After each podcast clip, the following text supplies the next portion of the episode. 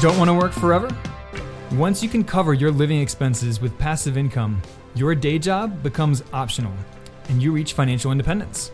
You then have complete control over your time, your money, and your life in general.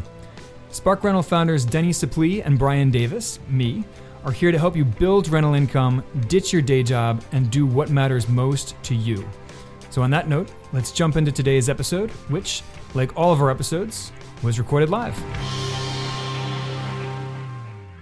Hey guys, Brian Davis from Spark Rental here. Super glad to have you with us. And I am super glad to have Sharon Vornholt with us. She has been a real estate investor since 1998. She's a blogger, a podcaster, a real estate educator, probate investing expert.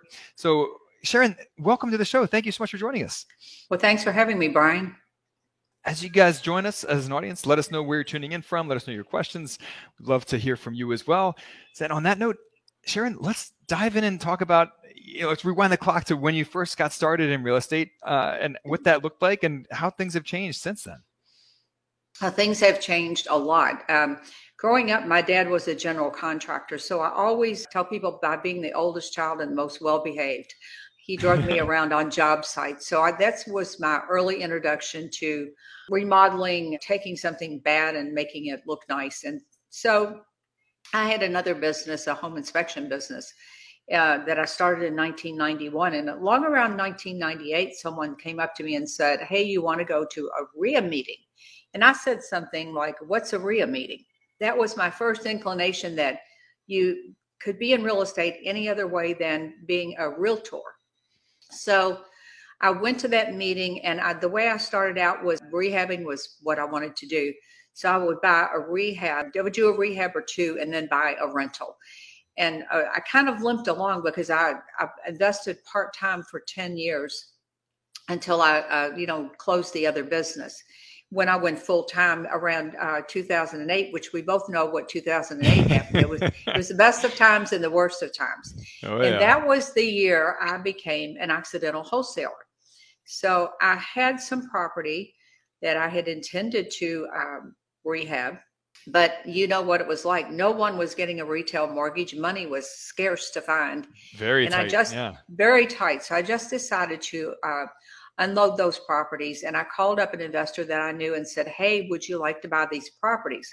Well he still had a w2 job so and he still had access to money. And he said sure. Well that was how i became a wholesaler.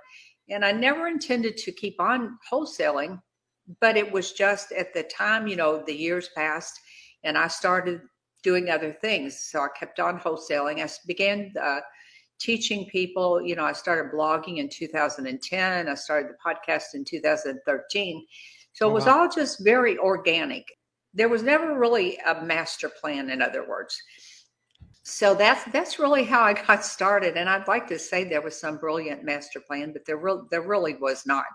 So I just kind of liken it to jumping out of the plane and grabbing the parachute as you go out the door because it was the wild, wild west back then. But you had the ability to pivot on a dime. And that's what really saved all of us in 2008, ultimately, our ability to pivot. Well, you know, I certainly uh, sympathize with what you say about not having a master plan and just kind of seeing where the roller coaster takes you. You know, there has definitely not been a master plan in my career, real estate or otherwise. You know, it's definitely been a, a meandering road, but but a fun one as well. Uh, yeah. You know, and it and it is it is fun to be exposed to so many different sides of the real estate mm-hmm. business and especially the real estate investing business. Uh, you know, I love how you've flipped houses and bought rentals and wholesaled properties and been an inspector yeah, it sounds like you have definitely been around the real estate block, as it were. So, how have things changed for you since the Great Recession and the housing crisis? You know, so how, how did you go on to evolve from there? Well, we talked about this a little bit um, before the show. Um, a lot of people took a beating during that time and we learned a lot about what we thought was good cash flow wasn't really so much good cash flow.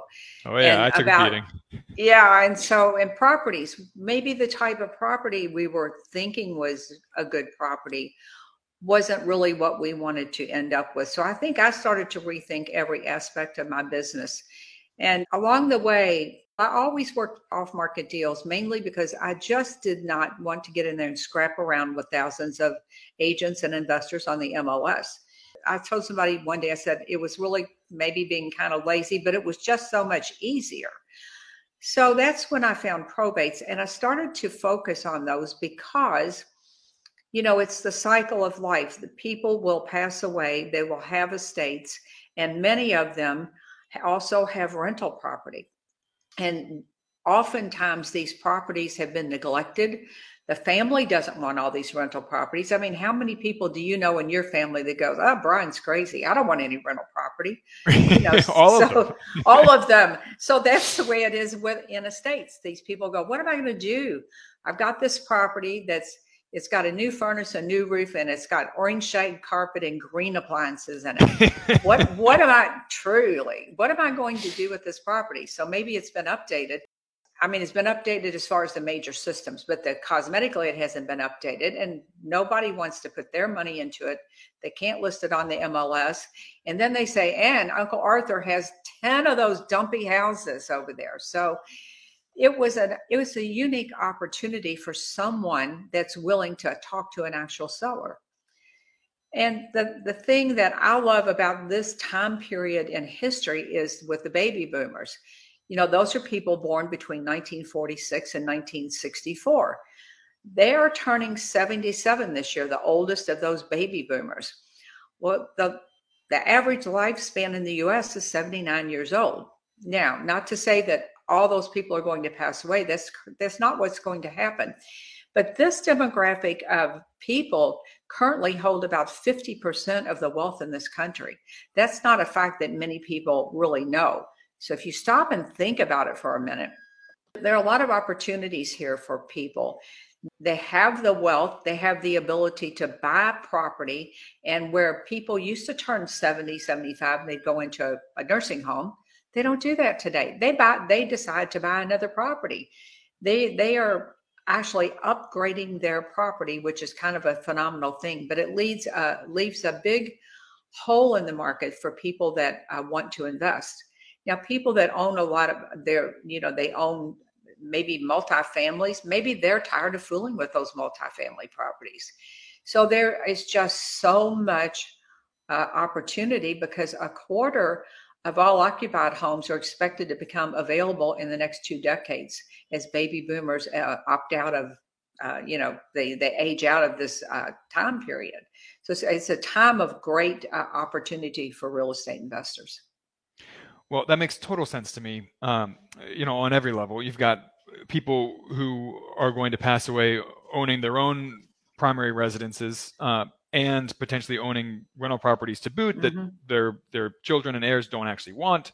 Mm-hmm. So, you know, you're to your point, we're going to have this huge flood of real estate hit the market. You know, as mm-hmm. baby boomers uh, pass away over the next few mm-hmm. decades. So you've sold me on the premise here, uh, but how do the actual mechanics of probate investing work? Well, it's really pretty simple. The silver tsunami, as it's called, they're going to dump an estimated 20 million 20 million single family homes just from uh, baby boomers. That doesn't include, you know, other types of property in the next decade or two. So this process, people say, oh, it's really difficult. You know, there's so many pieces. I don't understand the legality of it. You guess what? You don't have to understand any of that. That's why God made probate attorneys. You don't have to understand the only reason that so you don't need to understand that, but what you do need to understand is the basic process, which is the same in almost every state with a few nuances among different states. So someone passes away, the estate is opened usually by the person who knows they're going to be in charge. Maybe they know they're the executor, but the estate is opened and the court actually formally says, okay, you are the executor of this estate. Or if there was no will, if there's a will, it's called testate and the person is named. Like your parents would say, Brian is the most responsible person in the family, so we're going to make him executor. If they haven't done that, if they don't have a will, then the court's going to appoint the next logical person. If it's a spouse or a child, they have kind of a hierarchy of how they do that, but they'll take care of that. And guess what then? The next step is that the property can be sold. So all the assets in the estate are sold. Now, this happens really pretty early on, and this includes any rental property, any uh, personal property or, or real property that this person owns will be converted to cash because the next step in this process is that the creditors get paid. Now, the creditors could be anybody they owe money to, any outstanding mortgages on their properties. It could be uh, they have credit card debt. Maybe they have hospital bills, nursing home bills. Uh, sure. You know, whatever whatever the debts are. So the estate is opened, the assets in the estate are sold, the creditors are paid, and then and only then do the heirs get what's coming to them. So the heirs are very motivated. But I want you to go back to this whole dilemma is they don't know what to do. They don't want this property. They just want it gone. And that's the the very important role that investors play in all of this. Investors truly are their their saviors in all of this. If, if the property can't just be listed straight away on the mls because it's a, a nice property it's going to be sold to an investor. So there is a huge amount of opportunity. So as a real estate investor how do you go about finding these deals do, do you send like direct mail campaigns to executors as they get announced? Do you network yes. with probate attorneys? I mean, so how do you go about doing this? Yes, you hit it right on the nail on the head. Once the estate is opened, and this could be anywhere from a couple of weeks to eight, ten months, 12 months down the road, understand that the family has to get ready to deal with all of this. So in most cases, it's simply because it's overwhelming. But once the estate is open, those folks are raising their hand and they're saying, I'm ready to sell the property. I'm ready to move forward with the settling of this estate. Now, you cannot buy the property until, remember when we talked about the executor or the court appoints an administrator? That person is the decision maker. They're the ones that can legally sell the house. So there's no getting there first. For the love of God, don't work obituaries because one, you can't buy the house. There are people that actually do that, but you, you don't have the information you need to send direct mail to these folks. So my golden rule is mail everyone every month so long as the house is available. That will generally the time span will vary. Some will take longer, but 14 months, maybe 15 months, it's it's over and done with. So you're not mailing to these folks for years. But the the thing from a strictly business perspective is that you get a set of leads this month. You get a set of leads next month, the month after that. It truly is a never ending source of leads for your business where you get the opportunity to help someone through unarguably one of the worst times in their life. And they are so grateful when you can help them. Yeah, so that makes perfect sense. So you know it's public record right uh, the the mm-hmm. executor of these estates is there like a, a, paid service that you use that makes this information more easily available or do you go on the uh, the the state uh, websites to look up executors you know how do you find executors I wish I could tell you there was a magic button. I wish there was a magic button. there are over 3,300 counties in the United States, and each one of them is different. But right. with that being said, many of them have the leads online and they're free. I always tell people to try to get them free before you pay for them because they're very expensive leads and they're not always good. Oftentimes they are selling you obituaries. Mm. So, how I found out where they were here was I called my local probate court and they said they're published in the newspaper once a month. And I thought that was so old school until I found yeah. out God help you if you live in New Jersey or some Florida, you're going to have to go to the courthouse in some of those counties. So really? check, yes, check and Google your county plus the word probate, your city plus the word probate. And if it's online, it will just come up. For instance, if you're in Chicago, it's just going to come up online. Uh, many, many places around the country, they're just simply online. Texas, they're, they're online. So you need four pieces of information. You need the name and address of the executor or the personal representative, if that's administrator, and you need the name and address of the deceased. You don't need anything else. And your real estate attorney, when you write a contract on this property, and you should learn about the nuances of probate because this is a different group of people to work with. And it's one of the things that I teach. But in most cases, you just simply need to know the information you need to lo- know a little bit of the common terminology, and then you need to uh, get committed to outsourcing your direct mail campaigns and mail everybody every month. And your leads will build month after month, and some will come off, they'll be sold, they'll be sold on the MLS or an investor will buy them.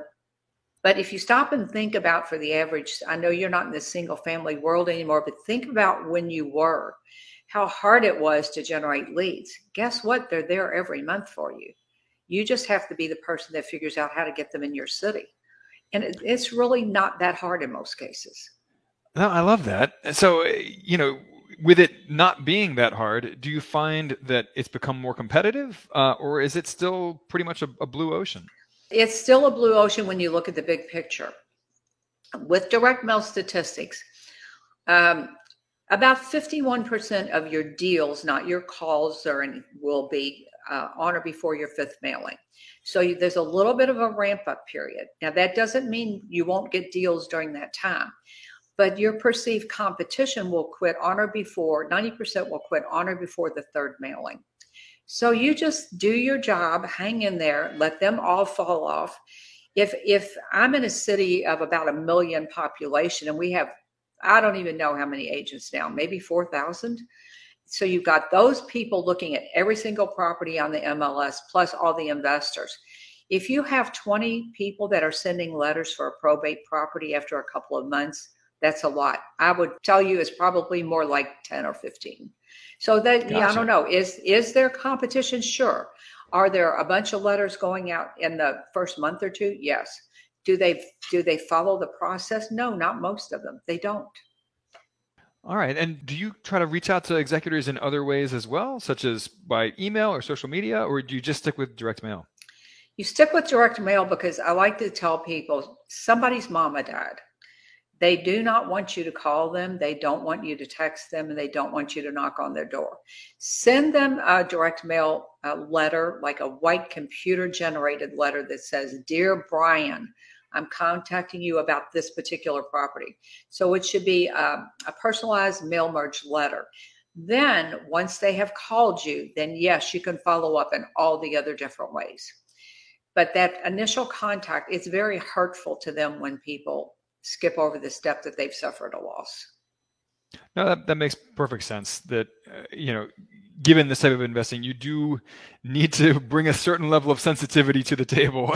Yeah, yeah. in, well, in approaching leads. That's true. But the thing I want you to know is these people genuinely want our help. And they're just people like you and me. You just talk to them like people. Trust me, they're not going to bring up their father's horrible passing. They're they're never going to talk about that. They just want to be done. They want to move on with their life, and so they're there to talk about the property. Yeah, and it, it makes total sense that you know executors they have busy lives they have a full-time job in most cases they have mm-hmm. families and social lives and other commitments and uh, you know this is just something extra you know that they have to deal with on the side so you know if you can offer them a, a quick and easy and painless exit mm-hmm. to expedite that process, uh, yeah, it makes total sense that that they would be on board with that. So mm-hmm. you mentioned that you have a, a, process that you teach around this. So if people want to learn about your process and learn more about probate property investing in general, mm-hmm. how can people connect with you? How can people learn more about what you guys are doing with this? Well, they can go over to the blog, the Louisville Gals Real Estate blog. Uh, I have a link off of there to the podcast, which is Let's Talk Real Estate Investing. Of course, you can get that wherever you get your podcasts. But I also I have a, a ton of free content created since 2010. But I also have a course, my signature course called Probate Investing Simplified. Like any other investment that you make in a mentor or a program, this will shave years off your learning curve. And it'll show you the easy path to do this. Well, I, you know, I, I, certainly appreciate that. As someone who, uh, as we were talking about before, in my in my twenties, I was too arrogant to go get help and get mentorship, and it cost me quite a pretty penny. so, well, uh, yeah, I, I definitely believe that no matter what niche you pursue as a real estate investor, go find someone who has succeeded in that niche and get them to teach you, uh, so you don't have to make all those expensive mistakes for yourself. So Sharon, this has been so much fun. Do you have any parting piece of advice or words of wisdom for our audience before we wrap things up? Uh, yes, I think uh, if you can specialize in something, I would say master, be about mastery, whether that is multifamily, single family, or something. I believe in in niching down of making making your mark and become really good at something. Then, if you want to move on, that's fine, but don't be a jack of all trades. Be a person who has mastered something. And I do believe that off market deals are a unique way to uh, generate leads, all types of off market deals. Whether whether you're in single family or multifamily, if you can find those hidden gems, and there are a lot of them, you will you will have better deals, more profitable deals, and easier deals to, to find. Yeah, those are great words of advice.